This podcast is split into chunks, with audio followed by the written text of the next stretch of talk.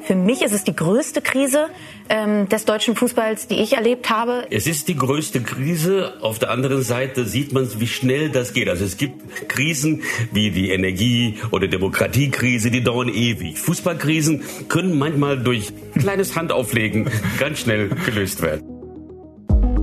Hallo und herzlich willkommen zum Spiegel Spitzengespräch, dem Talk für alle, die politisch mitreden wollen. Mein Name ist Markus Feldenkirchen, ich bin Autor im Hauptstadtbüro des Spiegel und empfange hier regelmäßig Gäste aus dem politischen Deutschland. Im Einzelgespräch oder in kleiner Runde besprechen wir die gesellschaftlich und politisch relevanten Themen unserer Zeit. Nicht über die große Politik wollen wir heute reden, sondern über die große Krise des deutschen Fußballs. Vier Tage nach der Entlassung von Bundestrainer Hansi Flick, zwei Tage nach dem Sieg der Nationalelf über Frankreich unter Rudi Völler und knapp neun Monate vor Beginn der Europameisterschaft in Deutschland. Zwei Generationen Fußballkompetenz haben heute den Weg zu mir ins Studio gefunden. Bei uns ist Lena Kassel, selbst erfolgreiche Spielerin bei Fortuna Köln und Türkiyemspor Berlin und heute eine brillante Analystin, unter anderem äh, im Podcast MML Daily. Herzlich willkommen. Vielen Dank. Und Bela Reti ist bei mir, eine Reporterlegende, der leider nach der letzten WM in Katar, über die wir auch noch äh, reden werden, in Rente gegangen ist, zumindest beim ZDF. Umso schöner, dass er heute hier ist. Herzlich willkommen auch Ihnen. Hallo. Ja, eine kurze Einschätzung von Ihnen beiden gleich zu Beginn, bevor wir in die Tiefe gehen. Ist der deutsche Fußball nun in der schlimmsten Krise seit seinem Bestehen oder ist eben seit dem Dienstagabend, seit dem 2 zu 1 über Frankreich, bei dem die Nationalmannschaft auch äh, mit einem gewissen Enthusiasmus wieder gespielt hat, ist da wieder alles gut, Frau Kassel? Ähm, ich würde sagen, es ist kein hoffnungsloser Fall. Das hat das Spiel gegen Frankreich gezeigt. Also wir haben alle noch ein warmes Herz, wir sind begeisterungsfähig. Das erstmal positiv. Aber in meiner fußballerischen Laufbahn, und da kann Belareti sicherlich noch ein bisschen größer und ausschweifender erzählen, aber für mich ist es die größte Krise ähm, des deutschen Fußballs, die ich erlebt habe. Es ist äh, eine Führungsschwäche zu sehen, es ist fehlende Kommunikation, es ist fehlende Nachvollziehbarkeit, es ist äh, fehlende Nähe und Identifikation, die uns alle so ein bisschen vom Fußball weggebracht hat. Aber dieses Spiel gegen Frankreich hat für mich auch gezeigt, dass es eben nicht hoffnungslos ist. Tiefste Krise oder alles halb so schlimm?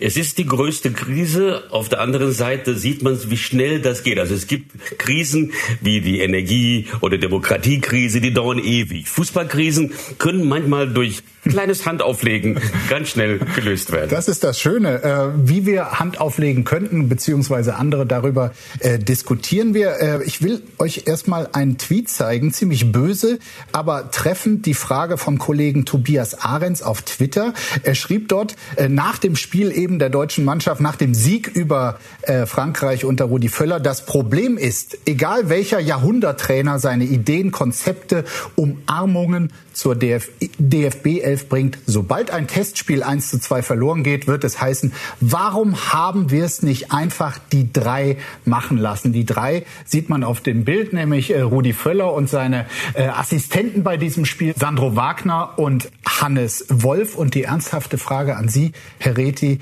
äh, Sie haben von uns ja nun die allermeiste Fußballerfahrung. Sollte Rudi Völler nicht einfach bleiben? Also wenn Sie sich das wünschen könnten, würden Sie dafür plädieren? Rudi Völler ist 63 Jahre alt. Spricht nicht für die Zukunft des deutschen Fußballs. Es ist ein rein emotionaler Faktor im Moment. Ich würde das Projekt EM anders angehen, nicht mit einem alten Trainer, aber außerdem hat er gesagt, dass er eh nicht bleibt.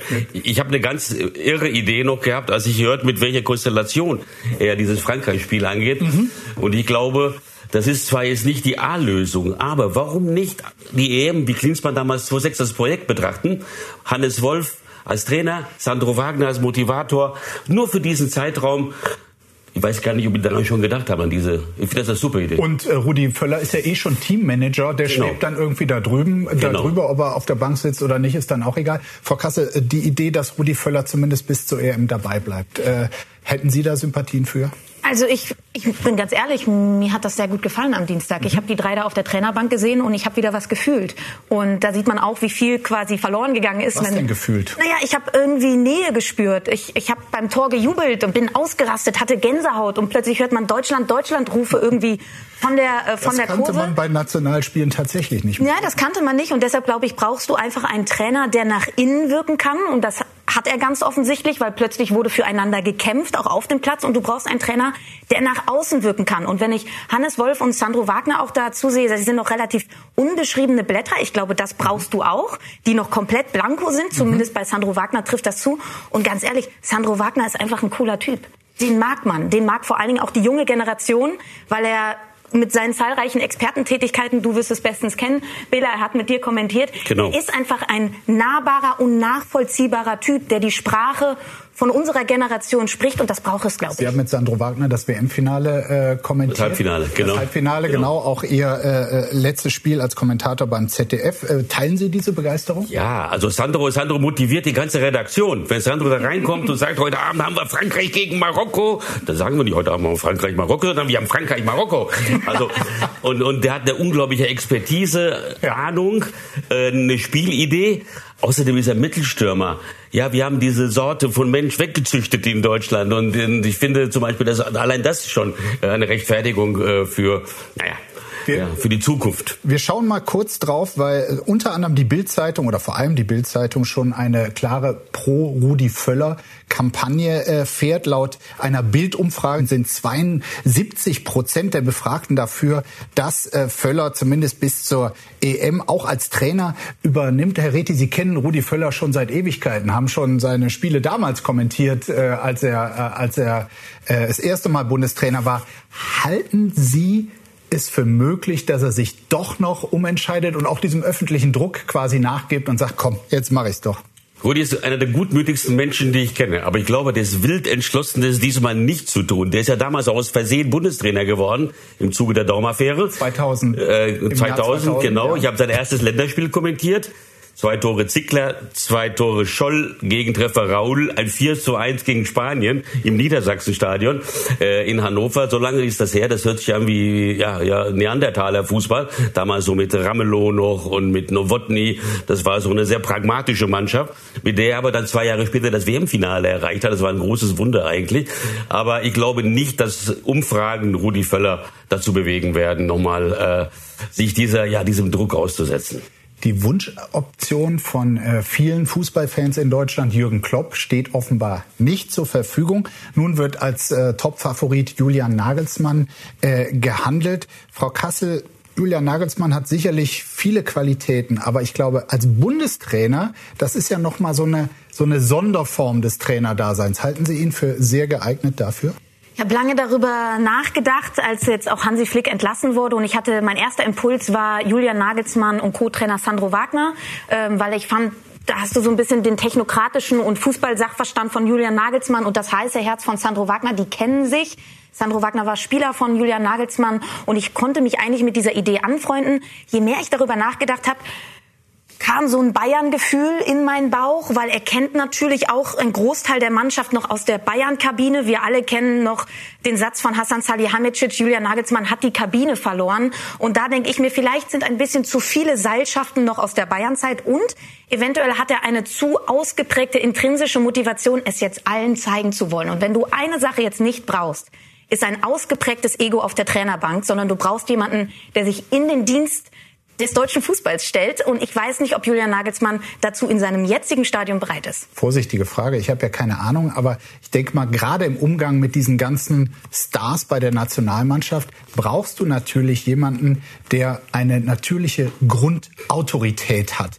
Gerade im Umgang, also von den, im Umgang mit den Leuten, die sich eh für die tollsten halten. Das schien ja so ein bisschen das Problem auch bei den ganzen Ego-Shootern beim FC Bayern zu sein. Könnte das auch bei der Nationalmannschaft für so einen Menschen, der mit sechs 36 Jahren einfach natürlicherweise, das ist gar kein Vorwurf, ja. noch nicht diese natürliche äh, Autorität haben kann. Könnte das ein Problem sein? Das könnte ein Problem sein, wobei ich das Problem mit der Bayern-Kabine nicht sehe. Nach meinen Informationen war das vom Brazzo ein eher vorgeschobenes Argument, okay. weil Tuchel gerade verfügbar war. Also die Kabine soll er wohl nicht verloren mhm. haben. Aber Nationaltrainer wird man, glaube ich, eher im, ja, im zweiten Drittel seines Berufslebens, wenn man schon ähm, viel erreicht hat, wenn man äh, was, was nachzuweisen hat. Julian Nagelsmann wird der kommende Superstar äh, auf dem Trainermarkt ist, irgendwann auf der Welt. Mit, mit Weltvereinen wird er schon in Verbindung gebracht. Das ist ein Riesenpotenzial. Ähm, das ist noch zu früh. Das ist einfach noch zu früh, als Nationaltrainer anzufangen. Überleg mal Folgendes. Er riskiert das. Natürlich muss er sich anhören, was, was man ihm anbietet. Er riskiert das, äh, eine, bei einer Heim-EM die deutsche Mannschaft äh, zu führen und fährt das Ding gegen die Wand. Mhm. Du bist du doch komplett verbrannt erstmal. Ja? Auf der anderen Seite kannst du ja nicht viel falsch machen. Ne? Es ist, du ja. kannst ja eigentlich nur gewinnen. Also und das hat man ja auch. Ja, wenn du bei der Heim-EM auch in der Vorrunde ausscheidest, da gehen ja jetzt gerade alle von aus. Ja, also wir sind okay. ja jetzt so weit schon unten. Also unsere, unser Erwartungsmanagement ist nach den vergangenen Turnieren so weit runtergeschraubt, dass du gar nicht mehr viel machen kannst. Also du musst nicht mehr viel irgendwie rumreißen. Du kannst eigentlich sehr, sehr viel gewinnen. Auf der anderen Seite hast du natürlich auch aus Julian Nagelsmann Sicht die einmalige Chance. Wann kommt es nochmal dazu, dass er eine Heim-EM Große Ehre das natürlich. ist eine große Ehre. Ha? So, jetzt haben das wir ein, abwägen. Jetzt haben wir noch, noch, ein anderes Problem äh, bei Nagelsmann und das ist das Geld. Es heißt, dass er ähm, äh, bei seinem Vertrag beim FC Bayern, der läuft noch bis zum Jahr 2026, also dass er dafür quasi noch 20 Millionen Euro an Gehalt bekommen müsste und dass das gezahlt werden müsste. Der DFB könne sich das nicht leisten. Ist das eine Hürde?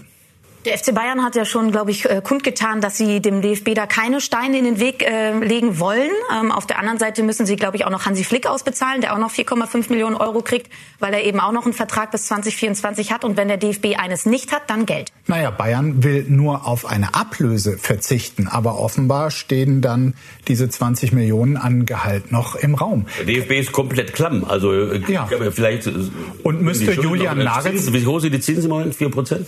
Ja? Müsste Geld leihen. Müsste Julian Nagelsmann dann nicht sagen, also für die Chance, Nationaltrainer zu werden, wofür er dann ein neues Honorar bekommt, verzichte ich auf die, äh, auf auf das Geld, was mir aus dem Bayern-Vertrag noch zustünde?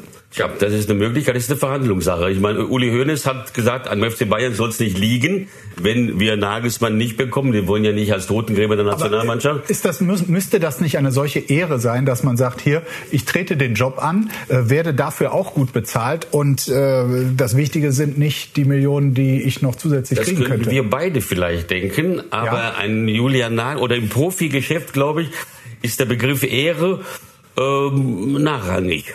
Wenn man trotzdem sehr gut verdient, das ist jetzt völlig naiv von mir, aber ja, kann man nicht der, so denken? Der Messi ist weg aus Barcelona, weil sie ihm das Gehalt nicht mehr zahlen konnten. Der ja, hatte Geld gehabt für Obwohl 40 es sein Leben. Herzensverein war. Ja, der ist nach Paris gegangen, ja. weil Barcelona sein Gehalt nicht bezahlen konnte. Er hat Geld für 40 Leben plus 40 lebender Urenkel. Ja, und also hat auch nicht verzichtet. Selbst ein so ein emotionaler Mensch, der mit dem Verein so verbunden war, wie, nur als Beispiel ein kleiner Ausflug, wie Leo Messi, ähm, hat das nicht getan. Alle gehen jetzt nach Saudi-Arabien und versauen sich ihre Karriere mit 25, äh, um, um, um viel Geld zu verdienen. Also mit der Ehre werde ich ganz vorsichtig. Ich weiß nicht, Julian ist, hat vielleicht diese Ehre, aber wäre wirklich eine Ausnahme. Würden Sie ihm raten, auf dieses Geld zu verzichten, um diese tolle Aufgabe anzunehmen? Also ich glaube nicht, dass äh, der monetäre Aspekt diese Entscheidung, Nationaltrainer zu werden, bewegt. Also ich glaube, da, darüber haben wir ja gerade gesprochen. Gehe ich dieses Risiko ein oder ist die Gefahr, dass ich mir damit vollends meine Trainerkarriere versaue, nach dem Bayern-Desaster, wenn wir jetzt mal ganz polemisch sein wollen, jetzt auch noch die Heim-EM an die Wand zu fahren. Das ist ein Drahtseilakt, auf dem Julian Nagelsmann gerade sich bewegt. Ich glaube nicht, dass der monetäre Aspekt da gerade so krass im Zentrum steht. Ich glaube, das ist einfach eine wegweisende Zukunftsentscheidung für ihn. Er kann sich natürlich damit auch eine einen Legendenstatus aufbauen, relativ früh in seiner Karriere, wenn er es eben umreißt, das Ruder, und eine sehr erfolgreiche Heim-EM spielt. Letzte Personalspekulation für den Moment. Auch Louis van Gaal, äh, der Holländer, äh, erfahrener Trainer, der eben die Autorität hat, mit Weltstars äh, umzugehen, äh, ist auch in der Diskussion. Ist es für Sie eine realistische Option? Täte der der Nationalelf gut? Total spannende Option. Wir hatten noch nie einen ausländischen Bundestrainer. Die Brasilianer probieren es demnächst mit Ancelotti. Also das, die waren haben Italiener, Italiener, ja. die haben auch nur bisher Einheimische gehabt. Ich weiß nicht, ob der DFB sich an Louis van Gaal ins Nest setzen lassen will, weil der macht wirklich, was er will. Und bei diesem Verband ist es, glaube ich, nicht so einfach, autark zu handeln. Insofern, ich finde es total spannend. Aber meines Wissens hat er gesagt, es sei sein letztes Turnier, weil er erkrankt ist. Ich weiß nicht, vielleicht ist er auch wieder gesund. Das hoffe ich für ihn. Mhm. Er hat auf jeden Fall gesagt, er wäre nicht abgeneigt, also auf Clubebene möchte er nichts mehr machen, aber er wäre nicht abgeneigt, wenn eine spannende Nation käme, und das sind wir ja ganz sicherlich, ähm, die ihm dann diesen Posten anbieten würde.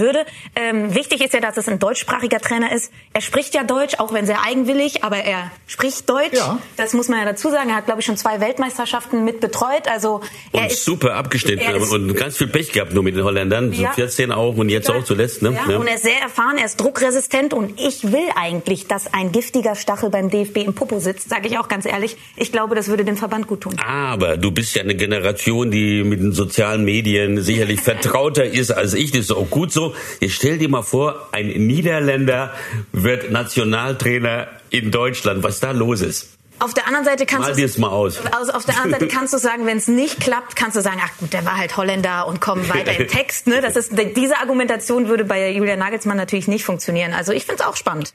Wie es soweit kommen konnte, dass man neun Monate vor einer wichtigen Heim-EM überhaupt äh, solche Krisenrunden hier äh, abhält, darüber äh, wollen wir jetzt reden. Es ist gerade eine, wie ich finde, wirklich sehr erhellende Dokumentation über die deutsche Nationalmannschaft bei der WM in Katar erschienen bei Amazon Prime und Sie, Herr Reti, waren der Sprecher dieser Dokumentation. Es gibt dort wirklich irrwitzige Szenen, die äh, zeigten, dass Hansi Flick die Mannschaft äh, offenbar, das war für einen Laien erkennbar, nicht mehr erreichte. Er hat da zum Beispiel, stand da vor der ganzen Truppe, hat sie aufgefordert, ähm, ihm Antworten zu geben und keiner hat irgendwas gesagt. Was hat diese Doku aus Ihrer Sicht aufgezeigt? Die Leere der Gesichter, die Leere der Blicke. Ja als äh, Hansi Flick äh, mit dieser Mannschaft gesprochen hat. Da mangelte es an einer gewissen Weise auch an Rhetorik, äh, an, ähm, an Überzeugungskraft. Da jedes zweite Wort war Männer machen wir dies, Männer machen wir jenes, Männer machen wir dieses. Das ist so, das war so ein bisschen so Sepp Herberger Deutsch noch. Und, und die Spieler schauten relativ, die mochten ihn übrigens. Er ist menschlich absolut integer. Sie mochten ihn, aber er hat diese Mannschaft nach meinem Empfinden nicht erreicht. Gar nicht erreicht. Es war so ein bisschen die, Entzauber die finale Entzauberung des Hansi Flick, weil ähm, ich glaube, wenn du in so einer Position bist, dann ist es einfach an wichtig, gerade bei so einer sehr jungen, feinfühligen Generation, die auch ganz genau weiß, wenn etwas echt ist und wann etwas nicht echt ist. Und ich glaube, Hansi Flick hat an Souveränität in all diesen Auszügen, die wir in dieser Doku gesehen hat, sehr, sehr krass eingebüßt. Es wirkte unglaubwürdig, wenn er vor der Mannschaft steht einen, einen Wutausbruch kriegt und dann symptomatisch der Wasserkanister umfällt. Es wirkte tollpatschig und ich muss auch sagen, und wenn wir jetzt einfach mal auf eine, eine Szene, die so passiert ist, die ist ja, wirklich so alle, passiert. Gesehen haben, ja. Ich glaube, Billa, du hast am Anfang ähm, einer deiner ersten Sätze war, es sollte der Beginn einer Heldenreise werden. Genau. Und diese Doku hat für mich auch aufgezeigt, wie die Selbstwahrnehmung beim DFB ist und wie die Realität aussieht. Wie du nach den vergangenen Turnieren ernsthaft glauben kannst, es sei eine gute Idee, vor so einem ja hochdiskursiven Turnier überhaupt eine solche Doku machen, zu machen. Also die Fallhöhe war immens. Mhm. Und das zeigt für mich so ein bisschen, dass sie gar nicht verstanden haben, was in den Jahren davor passiert ist. Mhm. Okay, also ich kann als Journalist nur sagen, ich äh, beschwere mich nicht darüber, wenn, war, ja. wenn mächtige oder, oder interessante äh, Gruppierungen Gruppierungen oder Leute ähm, Transparenz zulassen, äh, dass man was sieht. Aber klar, die, ich wollte die was dazu ergänzen, und das ja. unterstützt auch diesen Gedanken, den ich schon oft hatte. Hansi Flick ist eigentlich aus Versehen Cheftrainer geworden. Der wurde Cheftrainer bei den Bayern nach der Entlassung von, von äh, Nico, Kovac. Nico Kovac. Er war immer der Co. Dann hat er diese tollen Erfolge mit Bayern gehabt. Dadurch wurde er ministrabel für die Nationalmannschaft. Er ist eigentlich aufgrund seines Naturells, seiner zurückhaltenden Art, seiner auch sehr menschlichen Ader, mhm der typische Co-Trainer, der ganz, ganz wichtig war 2014 beim Gewinn der Weltmeisterschaft. Der hat großen Einfluss hinter den Kulissen auf Jogi Löw gehabt. Er hat zum Beispiel äh, äh, darauf bestanden, dass, dass Standards trainiert werden. Das hat Löw abgelehnt, er hatte keine Zeit dafür gehabt. Ich glaube, es waren vier Tore äh, bei einem Turnier nach Standards. Das ist sehr, sehr viel bei, auf dem Weg zum Weltmeistertitel. Er hat seine Rolle irgendwann mal gefunden gehabt als Co-Trainer und auf einmal stand er im Rampenlicht. Äh, ich weiß noch genau als Bayern-Trainer, wie schwer es sich tat, immer wieder noch ein drittes, ein viertes, ein fünftes Interview zu geben. Die Öffentlichkeitsarbeit ist alles nicht sein Ding. Das ist aber nicht schlimm. Aber du brauchst eine, eine breite Brust, du brauchst eine Rhetorik. Man stellt sich äh, nach dem 1 zu 2 gegen Japan den Jürgen Klopp mal vor, der Christoph Daum oder keine Ahnung, irgendeinen, äh, was da los gewesen wäre. Stell dir das mal vor. Anders wäre es gewesen. Es war offenbar ein riesiges Missverständnis, weil blicken wir zurück, als er Nationaltrainer wurde, galt er wirklich als Idealbesetzung einer, der seine Erfahrung mit der Nationalmannschaft hatte, mit dem DFB, plus so erfolgreich beim FC Bayern war. Man muss diese erfolgreiche Zeit beim FC Bayern, glaube ich, ein bisschen differenzierter betrachten. Ähm er konnte da eine sehr, sehr gute Mannschaft verwalten. Man, also man hatte eine feststehende Achse mit Alaba, Thiago, Robert Lewandowski. Die Spieler hatten auch alle eine große Motivation, zum Beispiel diese Champions League noch zu gewinnen. Robert Lewandowski hatte es zu diesem Zeitpunkt noch nicht getan. Und sie wollten nach diesem Niko Kovac-Missverständnis es allen nochmal zeigen. Also die Funktion von Hansi Flick beim FC Bayern war, er musste einen Status quo verwalten. Mhm. Jetzt ist er zum DFB ge gekommen und hat einen, eine kaputte Mannschaft musste er reformieren mit Innovation, mit guten Ideen, mit einer Überzeugungskraft, mit einer Rhetorik. Und das hat äh, Bela ja alles schon gesagt, das ist er qua Persona nicht. Von daher war es eine eigentlich auch Fehlbesetzung insofern, weil Hansi auch immer noch ein bisschen Yogi war. Und es yogit und Hansi einfach bei der DFB-Mannschaft schon viel zu lange. Und von daher glaube ich, war es kein radikaler Neuanfang, den diese Mannschaft allerspätestens nach der WM 2018 gebraucht hätte. Jetzt ist der Trainer allein nicht alles schuld. Äh, ich habe aufgehorcht nach einer Aussage von Ilkay Gündoğan, dem neuen Kapitän der Nationalmannschaft, nach diesem Spiel gegen Japan am letzten Samstag, was 4 zu 1 verloren ging. Da sagte Gündoğan danach, ja, da muss man vielleicht auch mal zugeben, dass man spielerisch spielerisch nicht mit solchen Mannschaften wie heute auf Augenhöhe ist. Bei allem Respekt, es handelte sich um Japan. Ist das nicht ein Armutszeugnis und hat der deutsche Fußball hier auch ein Qualitätsproblem? Das glaube ich nicht. Wenn man die einzelnen Personen durchgeht, äh, sind das individuell äh, sehr, sehr gute, sehr, sehr gute Spieler. Wir haben aber keine Mannschaft. Wir haben keine, wir haben, ich kann mich erinnern, 2017, der Confed Cup, den Deutschland gewonnen hat, mit einer B-Truppe, mit lauter motivierten Menschen, ja. äh, die, die aber überhaupt keine Rolle mehr spielten, ein Jahr später, weil die alle herkamen, weil wir sind die Weltmeister, ja, und äh, deswegen ähm, äh, hat äh, Qualität individuell zwar eine wichtige Rolle bei, bei, bei Zusammenstellungen von Teams, aber auch mental Mentalität. Und das waren alles äh, Einzelkämpfer für sich. Und das ist der, ja, der Selbstvorwurf auf von, von Ilkay Gündoğan, der berechtigt ist. Ist das also hauptsächlich eine Frage des Spirits, der Einstellung, auch vielleicht der Misserfolg einer Folge einer gewissen Lustlosigkeit von Spielern in der Nationalmannschaft überhaupt für die Nationalmannschaft zu spielen?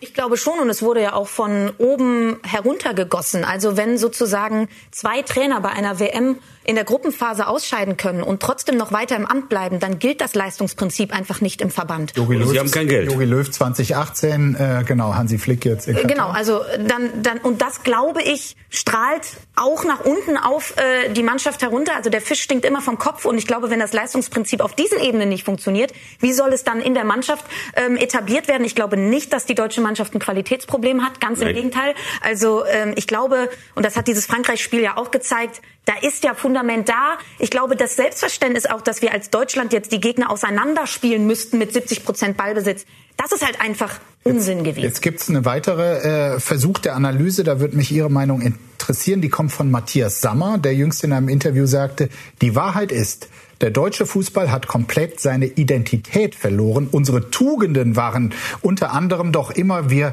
waren körperlich sehr stark, wir waren top in 1 gegen 1 Duellen, egal ob offensiv oder defensiv und wir wollten immer gewinnen. Aber plötzlich haben wir uns für diese deutschen Tugenden, da ist das Wort wieder fast geschämt, Rumpelfußball hieß es auf einmal. Das die Klage von Matthias Sammer. Ja, sollten wir wieder zu deutschen Tugenden und ein bisschen mehr äh, Rumpelfußball wagen zurück? Na, Rumpelfußball, so würde ich es gar nicht sagen, sondern ähm, zurück zu den Wurzeln. Ne? Das, was irgendwie auch Rudi Völler jetzt zusammen mit Hannes Wolf und Sandro Wagner aufgestellt hat gegen Frankreich, war halt einfach basic. 4-2-3-1, 4-4-2 gegen den Ball relativ einfach äh, zu spielen. Also, dass du einfach ähm, nicht, nicht glaubst, dass du mit 70 Prozent Ballbesitz mhm. und Tiki-Taka-Fußball, Guardiola hat, glaube ich, auch einen relativ großen äh, Einfluss darauf gehabt, ne? 2013 irgendwie mit den Bayern und man hat gedacht, wir müssen jetzt spielerisch dominieren und im Erfolg macht man eben die größten Fehler. Und nach 2014 hat man gedacht, okay, wir sind jetzt die Nummer eins, wir machen jetzt einfach so weiter. Und äh, das war, glaube ich, der größte Fehler, den, den der deutsche Fußball gemacht hat. Man hat einfach mit alten Mechanismen in einer neuen Situation weitergemacht. Und ich glaube, das, was das Frankreich-Spiel gezeigt hat, cleverer Fußball spielen.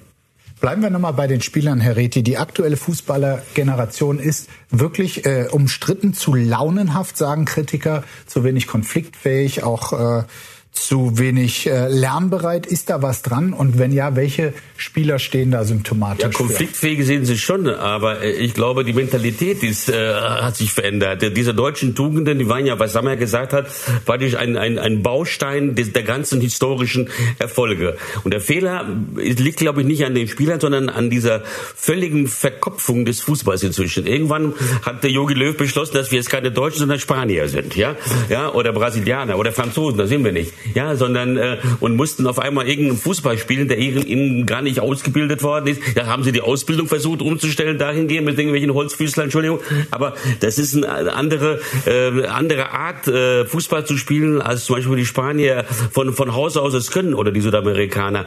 Deshalb äh, ist das Problem, glaube ich, daran, dass die Ausbildung in eine bestimmte Richtung geht, die mit dem deutschen Fußball in seinen Urwerten nicht mehr so viel zu tun hat. Und ähm, ja, wie ich habe es vorhin gesagt, dieses Abtrainieren vom Mittelstürmer, ja, das ist das ist ja Müller, Klose, Rubesch, äh, was hatten wir alles für Leute, ja, alles, ich sag mal Füllkrug, äh, der nicht mal eingesetzt wird, sondern in der 70. erst reinkommt gegen Spanien nach einem verlorenen Spiel mhm. gegen Japan. Zu dem Drama der A-Nationalmannschaft, äh, also drei schlechte Turniere in Folge, ähm, kommt auch das Vorrunden aus jetzt der jüngeren Herren, der U21 bei der jüngsten EM und das der Nationalmannschaft der Frauen. Frau Kassel, sieht alles sehr düster aus, oder? Ja, es ist eine große, große Krise, ähm, dass wir aber dennoch, und ich möchte das gar nicht nur so schwarz malen, weil die Europameisterschaft der Frauen hat ja auch gezeigt, dass wir nach wie vor begeisterungsfähig sind, dass da auch was da ist, ja. Ähm, ich glaube aber, warum wir uns generell so ein bisschen abwenden vom Fußball, liegt nicht nur auf den Sachen, die auf dem Platz passieren, sondern auch und das, da brauche ich gar nicht gendern, äh, bei den Männern, die hinter dem ganzen Konstrukt stehen. Also ich mhm. glaube, auch das ist eine große, große Rolle, dass, äh, dass, dass der deutsche Fußball einfach auch nicht mehr zeitgemäß ist. Er hat kein Zielgruppenverständnis dafür. Und ich glaube, das spielt auch so in diese generelle Gemengelage, dass wir so ein bisschen der Nationalmannschaften überdrüssig sind, dass wir uns damit, zumindest ich kann für mich sprechen, nicht mehr wirklich identifizieren können. Reden wir über die Herren, die dahinter stehen. Äh, Sie haben sie angesprochen. Da gibt es zum Beispiel nach der Katar, äh, nach dem Katar-Ausscheiden wurde eine Taskforce gebildet mit sechs Männern. Äh, Matthias Sammer hat jetzt erfrischend offen erzählt, dass ihm nach dem äh, ersten Besuch bei dieser Taskforce irgendwie gar nicht mehr klar war, äh, was das jetzt soll und was man eigentlich entscheiden kann und wie lange das Galle alles gehen soll. Auch eine Aussage von ihm, die eher nach Realsatire klingt.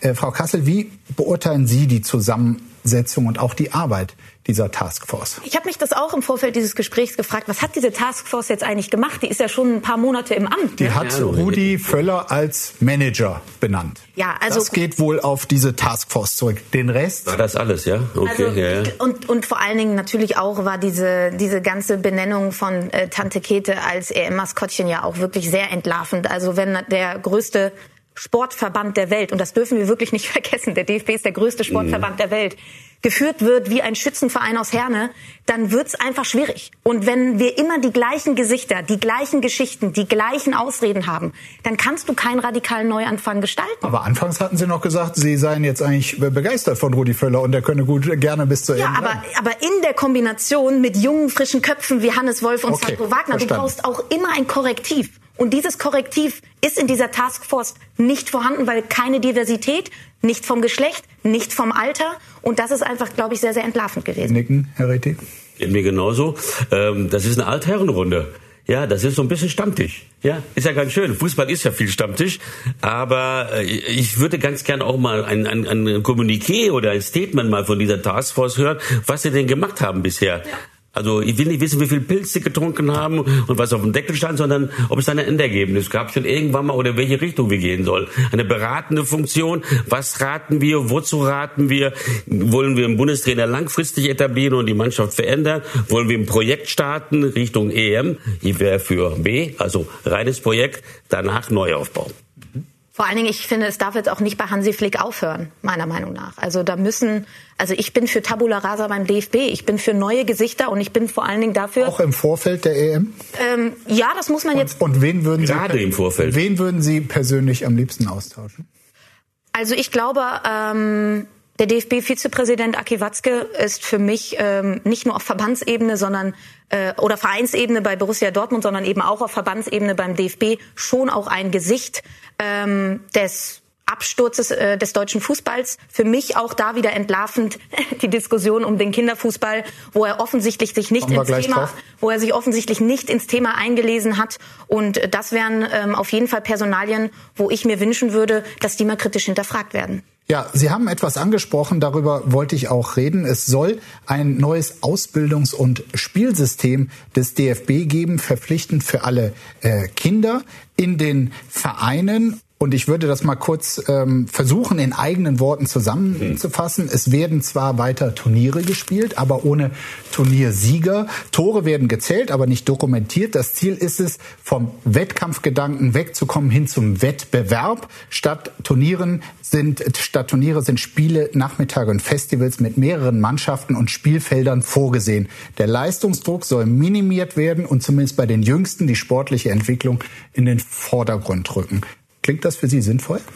Ähm, das ist ein bisschen kompliziert formuliert von dem, von dem Verband. Äh, die Idee dahinter, dass sie mehr Ballkontakt haben, mehr mhm. Bewegungsmöglichkeiten haben, mehr Freude am Spiel und es ist sehr wohl ein Wettbewerb. Ja. Also man, wenn man erfolgreich war, rückt man ein Feld weiter. Ja. Also das heißt dann nicht 1 zu 0, sondern man rückt jetzt einen Platz. Das ist eine modernere Form des Wettbewerbs. Äh, es ist nicht so wie was gesagt, dass, dass man äh, den eckigen Ball spielen muss und gar nichts mehr passiert.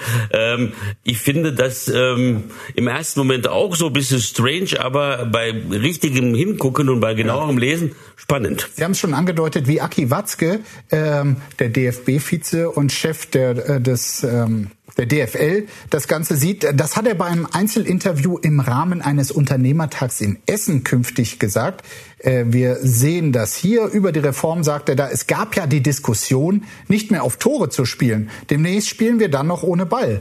Oder wir machen den eckig, damit er den etwas langsameren Jugendlichen nicht mehr wegläuft. Da hat er was missverstanden. Fülle hat das auch schon korrigiert. Also der hat das einfach nicht so genau. Erstmal musste ja äh, Hannes Wolf, der, äh, der Nachwuchsdirektor, quasi am selben Tag, als dieses Watzke-Zitat bekannt wurde, ähm, nochmal vor die Presse treten und äh, hat dort quasi das System, auf das sich alle vorher schon geeinigt hatten, was auch beschlossen ist, äh, verteidigt. Wir schauen uns das mal kurz an. Er geht dort unter anderem auf die neue Spielvariante für die jüngeren äh, Funinho ein. Wenn du Funinho spielst, heißt auf vier Tore, auf kleine Tore und machst fünf Felder. Beide kommen mit 15 Spielern oder Spielerinnen und du spielst statt einmal sieben gegen sieben und die anderen sind auf der Bank, spielst du drei, äh, fünfmal drei gegen drei. Dann spielen wir im Champions League Modus. Das gab es schon überall, überall. So, das heißt, wenn du die ganze, wenn du gewinnst, gehst du ein Feld nach rechts, wenn du verlierst, gehst du ein Feld nach links. Wenn du am Ende auf Feld 1 bist, hast du die ganze Zeit gewonnen. Wenn du auf Feld 5 bist, musst du trainieren, weil willst du auf Feld, zumindest auf Feld 4 beim nächsten Mal. Das heißt, unmittelbar gibt es die Rückmeldung, ob du gewonnen hast oder verloren. Und ähm, wir, keiner, keiner will die Ergebnisse abschaffen und das Gewinnen und Verlieren abschaffen. Was du nicht mehr hinbekommst, ist eine Tabelle. Weil wenn du aus 15 Kindern fünf Mannschaften, wer soll das zählen? Aber was wir dafür bekommen, ist, dass die Kinder viel mehr Aktionen haben, unmittelbar die Rückmeldung, ob sie, äh, ob sie gewonnen haben oder verloren. Und deswegen ist das top. Ja, Frau Kassel, hätte der äh, DFB-Nachwuchsdirektor das dem DFB-Vizepräsidenten nicht mal vorher erklären können? Vor allen Dingen ist es ja sehr nachvollziehbar. Also du kannst das eigentlich relativ schnell anhand von drei bis vier Sätzen erklären. Und es ist ja ganz spannend. Ähm, wir haben jetzt gerade dieses Zitat, was von Aki Watzke, was an Polemik kaum zu überbieten ist. Und wir haben da einen sehr jungen, innovativen Geist. Und für mich war das gerade so das Paradebeispiel deutscher Fußball. Wir haben innovative, junge, moderne Köpfe. Wir haben aber immer auch noch den alten Stammtisch, der auch immer noch da ist und äh, wir machen das so, weil wir es immer so gemacht haben und dann jetzt davon zu reden, dass wir ohne Ball spielen und so, sorry. Also so. das ist schon wirklich sehr fragwürdig. Wir waren ja unterschiedliche Aussagen und Rudi Völler hat wiederum am Montag bei einer Pressekonferenz versucht, äh, dieses Missverständnis zwischen Hannes Wolf und Aki Watzke aufzuklären und hat das gesagt. Und diese Geschichte mit Aki Watzke und, und, und, und Hannes Wolf, die ist halt, halt so wild. Der Aki weiß, dass er sicherlich in der, ich sag mal, in der feuchtfröhlichen Runde äh, vielleicht ein bisschen, ein kleines bisschen übers Ziel hinausgeschossen ist. Das hat er auch mittlerweile zugegeben und das passiert halt, das ist mir auch schon zigmal passiert. Das geht, das passiert, das ist alles nicht so schlimm. Und da haben, haben wir auch schon drüber gesprochen, alles kein Problem. Ja, also äh, Rudi Völler redet hier von äh, feucht-fröhlicher Runde. Wir haben ein Foto da von diesem DUP-Unternehmertag. Aki Watzke saß da im Einzelinterview und ohne alkoholische Getränke äh, auf einer Bühne. Also wer hat denn nun recht, Herr Reti?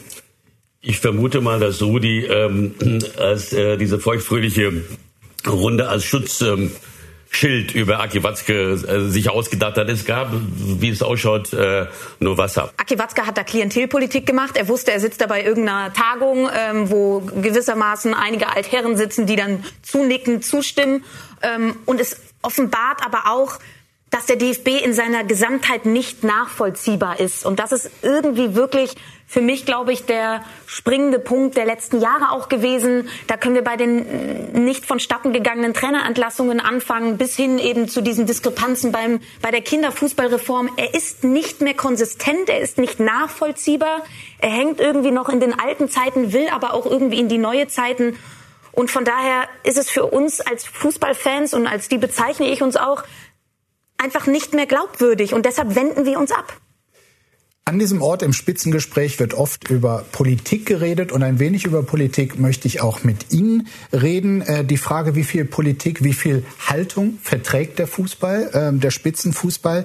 Äh, ich will mal mit einem Beispiel anfangen, wie es früher war. Es gab eine Fußballweltmeisterschaft in Argentinien und da hat der von vielen verehrte deutsche Spieler Manny Kals im Vorfeld gesagt, ich zitiere, ich fahre dahin, um Fußball zu spielen, nicht sonst. Belasten tut mich das nicht, dass dort gefoltert wird. Ich habe andere Probleme. Argentinien damals eine Diktatur. Jetzt kann man sagen, also da äh, solche äh, Äußerungen hat man im Vorfeld der WM in Katar äh, mit einer schwierigen Menschenrechtslage vor Ort nicht gehört. Es gab im Vorfeld trotzdem, wir wissen es noch alle, die große Debatte darüber, ähm, ob der DFB, obwohl die FIFA es nicht wollte, äh, der Kapitän eine One Love äh, Binde ähm, äh, tragen sollte. Es wurde dann verboten. Es hieß, die Deutschen seien da eingeknickt. Am Ende hat man sich dann aber doch für eine Protestform äh, entschieden. Wir schauen noch mal kurz auf dieses Foto. Die Nationalmannschaft kniete dort oder stand dort und hat sich ähm, den Mund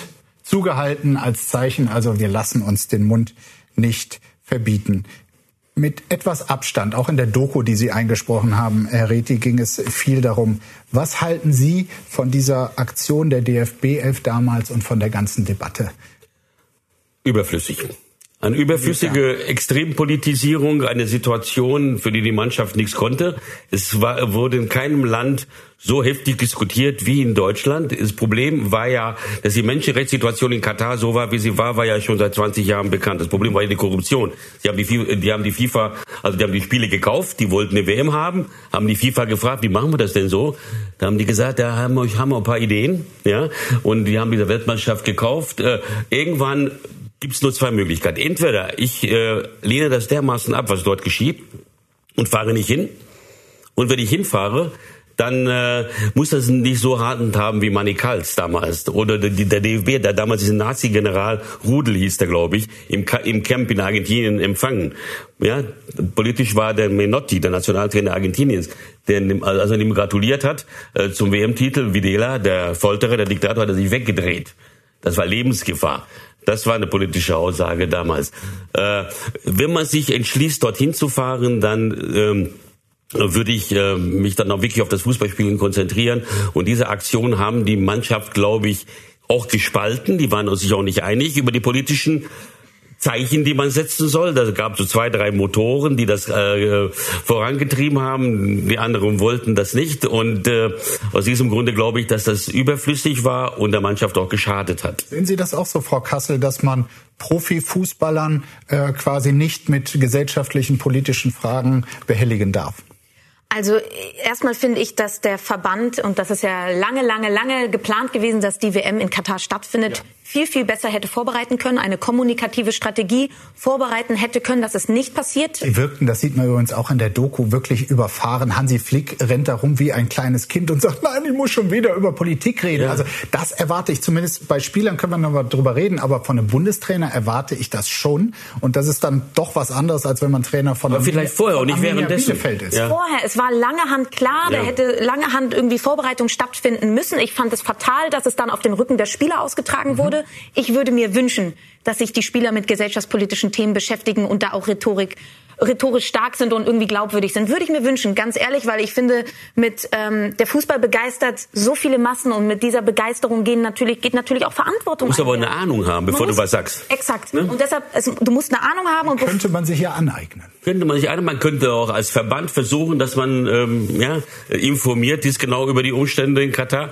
Aber das ist das, es wurde auch einiges in Deutschland auch unter den Tisch gekehrt. Das ist das, äh, ich glaube, das einzige islamische Land ohne Todesstrafe. Ich war dort vor Ort. Es gab eine riesengroße jüdische Gemeinde, eine große katholische Gemeinde. Es ist auch alles da. Hat sich also ein bisschen was verändert. Das wurde aber nie erwähnt. Aber Bela, wenn du dir gewisse Werte auf die Fahne schreibst, genau. so und dann die fährst du nicht hin oder du lässt dann fährst du nicht dahin. Genau. Wenn du dir als DFB gewisse Werte auf die Fahne schreibst und sagst, wir stehen für Vielfalt, wir sind bunt, wir wollen die Menschenrechte achten und verteidigen vor allen Dingen dann fährst du nicht dahin. Wäre das besser gewesen? Ja, dann wäre es zumindest glaubwürdig gewesen. Dann fährst du nicht dahin. So war es ein Eiertanz. Es hat uns massiv beschädigt, es hat die Spieler massiv beschädigt und es war wirklich ein Desaster, würde ich sagen. Du fährst da nicht hin nach der Vergabe, nicht zwei Wochen vorher. Nach der Vergabe müssen Brasilianer, Franzosen, Engländer, Spanier, Italiener, die haben sie nicht qualifiziert, Entschuldigung, äh, äh, Deutsche sagen, das machen wir nicht. Ja. Interessanterweise, 2000, bereit. Bitte? Waren sie nicht dazu bereit. 2018 übrigens gab es eine Weltmeisterschaft in Russland. Vier Jahre vorher wurde die Krim überfallen. Ich habe in dieser Zeit kein einziges politisches Wort gehört, weder in der Öffentlichkeit noch vom DFB. Das war irgendwie, ja, shit happens. Ja, also das war auch mit zweierlei Maß gemessen. Ich glaube, was vielleicht auch nochmal wichtig ist, weil viele Leute immer sagen, ach, Pol die Politik soll raus aus dem Fußball und so, ja. Es ist ja jetzt nicht so, dass die Grünen irgendwie ihr Parteiprogramm jetzt dem DFB gehen. Es geht um Menschenrechte. Das sollte doch wirklich der kleinste gemeinsame Nenner sein, ja. auf den wir uns als fußballbegeisterte Gesellschaft einigen können. Und die Menschenrechtsstandards, die wir haben, die gibt's in Katar auf keinen Fall. Auch wenn es, Herr Reti hat natürlich recht, im arabischen Raum noch schlimmere Regime da gab es eine Entwicklung zum, immerhin ist zum Beispiel, also einige. zum Beispiel das Regime von Saudi-Arabien, ja. das jetzt mit einem Staatsfonds, also das ist staatliches Geld, den Fußball weltweit aufmischt, äh, Superstars dorthin holt in eine Liga, die sportlich überhaupt keinen Wert hat, aber da kommen jetzt äh, die Stars hin und wir sind jetzt ein bisschen weg von der Nationalelf, das soll aber auch so sein. An Sie beide der Frage, diese Entwicklung quasi das politische Geld aus Saudi-Arabien, das die Diktatur natürlich einsetzt, um das äh, schlimme Image quasi dieses äh, Regimes ein bisschen mit der Premiumware Fußball aufzugarnieren. Macht das den Fußball langfristig kaputt? Ich glaube ich glaube, wenn man sich rechtzeitig wehrt, nicht. Also es gab zum Beispiel die Bestrebungen, eine, eine Wildcard für den saudischen Meister für die Champions League zu beantragen bei der UEFA. Da bin ich raus. Dann gucke ich kein einziges Fußballspiel mehr, ehrlich gesagt. Man muss sich auch wehren als Publikum, als Fan. Äh, dass ein fast 40-Jähriger da hingeht und ein paar hundert Millionen verdient. Wie Cristiano Ronaldo. Wie Cristiano Ronaldo, von mir aus. Aber wenn 25-Jährige hingehen und ihre Karriere komplett kaputt machen, äh, verstehe ich das nicht mehr. Ich sage ganz ehrlich, ich habe meinen Zugang zu Saudi-Arabien und was sie da mit dem Fußball machen, jetzt für mich ein bisschen so definiert. Es ist für mich ein bisschen die Katharsis des Fußballs. Sollen sie doch alle dahin gehen? Es verfängt nicht. Ich werde mir kein einziges Spiel der saudischen Pro League anschauen. Ich kenne keinen einzigen in meinem Umfeld, der das tun wird. Es wird, glaube ich, nicht, es wird nicht verfangen. Sie werden ihre Karriere damit nicht aufpolieren können. Und es ist eine Reinigung. Alle die, die sowieso nur geldgeil unterwegs sind, sollen gerne nach Saudi-Arabien gehen. Dann haben wir hier unseren europäischen Fußball und haben die eben nicht mehr. Von daher bin ich damit mittlerweile fein. Wir werfen noch kurz am Schluss einen Blick auf die bevorstehende Europameisterschaft in Deutschland, an der Saudi-Arabien zumindest stand jetzt nicht teilnehmen per Wildcard. wird.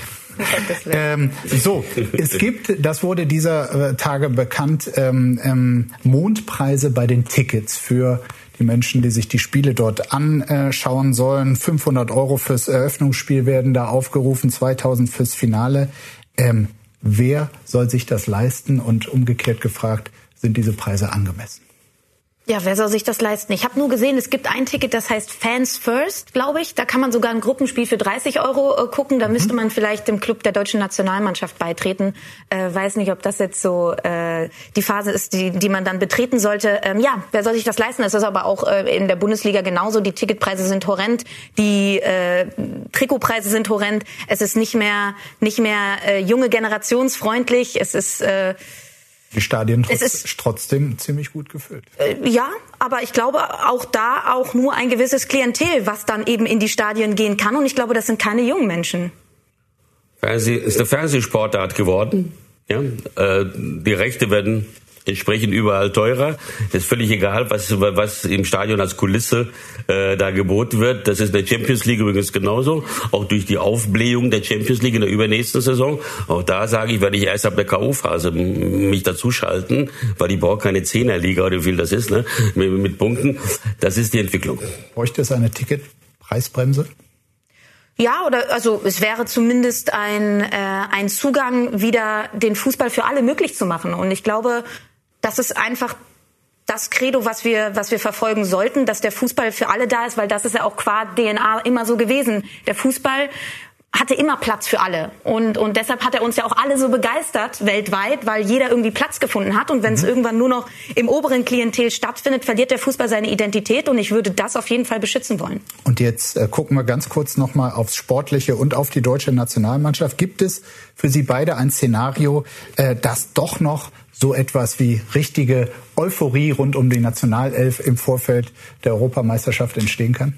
Haben wir gerade gesehen, was innerhalb von drei Tagen möglich ist. Nach dem 1 zu 4 desaströsen Spiel, nicht nur Ergebnis gegen Japan, kommt jemand, legt die Hand auf, die Körpersprache ist eine andere. Drei Tage. Also wir haben ja noch neun Monate jetzt bis zur EM. Innerhalb von drei Tagen kann so, ist so viel passiert. Da bin ich jetzt einfach mal oh, optimistisch. Mhm. Und wie viel Euro würden Sie, Frau Kassel, darauf wetten, dass Deutschland doch noch Europameister wird? Um Gottes Willen, nee, die Wette. Du reich werden? Ja, die Wette gehe ich nicht ein. Aber ich, ganz ehrlich, ich wäre ja schon mal froh, wenn wir nicht in der Vorrunde ausscheiden. Ja. Und ich habe auch einfach Lust auf ein tolles Turnier. Ich habe Lust auf ein Sommermärchen. 2006 war das erste Turnier, was mich richtig begeistert mhm. hat, was mich zum Fußball gebracht hat. Und ich glaube, wir leben in so krisenreichen Zeiten. Ein Turnier, was uns alle so ein bisschen ähm, ja balsam auf die Seele schmiert, ist doch toll. Herr Reti, die letzte Frage an Sie. Äh, sind Sie innerlich darauf vorbereitet, dass es da im, nächstes Jahr, im nächsten Jahr ein Halbfinale, ein Finale geben wird und Sie sitzen nicht am Mikrofon? Noch nicht. Das ist schwer, das ist so ein Phantomschmerz. Ich bin neulich Deutschland ist auch nicht bereit dafür, glaube ich. Oh, okay, okay, das ist lieb, ja. Denn ich bin neulich vorbeigefahren, äh, weil ich bei meinem Sohn war in Bayern, äh, an der Allianz Arena auf dem Heimweg. Das hat ganz kurz gezuckt, dieser Mensch. Du weißt, da bestimmt 400 Mal da drin. Und jetzt fährst du einfach vorbei. Also der Phantomschmerz ist noch da, das ist noch nicht ganz fertig aufgearbeitet, aber ja, ich musste auch gehen, nur wegen meines Alters. Da kann man nichts machen. Wir drücken die Daumen, dass Sie den Phantomschmerz in den Griff bekommen. Ich bedanke mich äh, für heute erstmal herzlich für die engagierte Diskussion. Hat Spaß gemacht, war ein Spitzengespräch der anderen Art. Aber schön, dass Sie da waren. Und ich bedanke mich bei Ihnen für Ihr Interesse, liebe Zuschauerinnen und Zuschauer. Wir sind demnächst wieder für Sie da. Bleiben Sie heiter, so gut es geht und bis bald.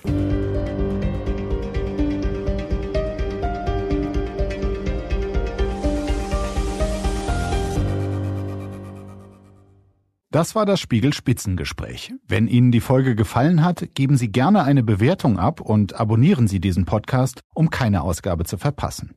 Ich danke Ihnen fürs Zuhören und freue mich, wenn Sie auch das nächste Mal wieder einschalten. Bleiben Sie heiter, so gut es geht. Bis bald.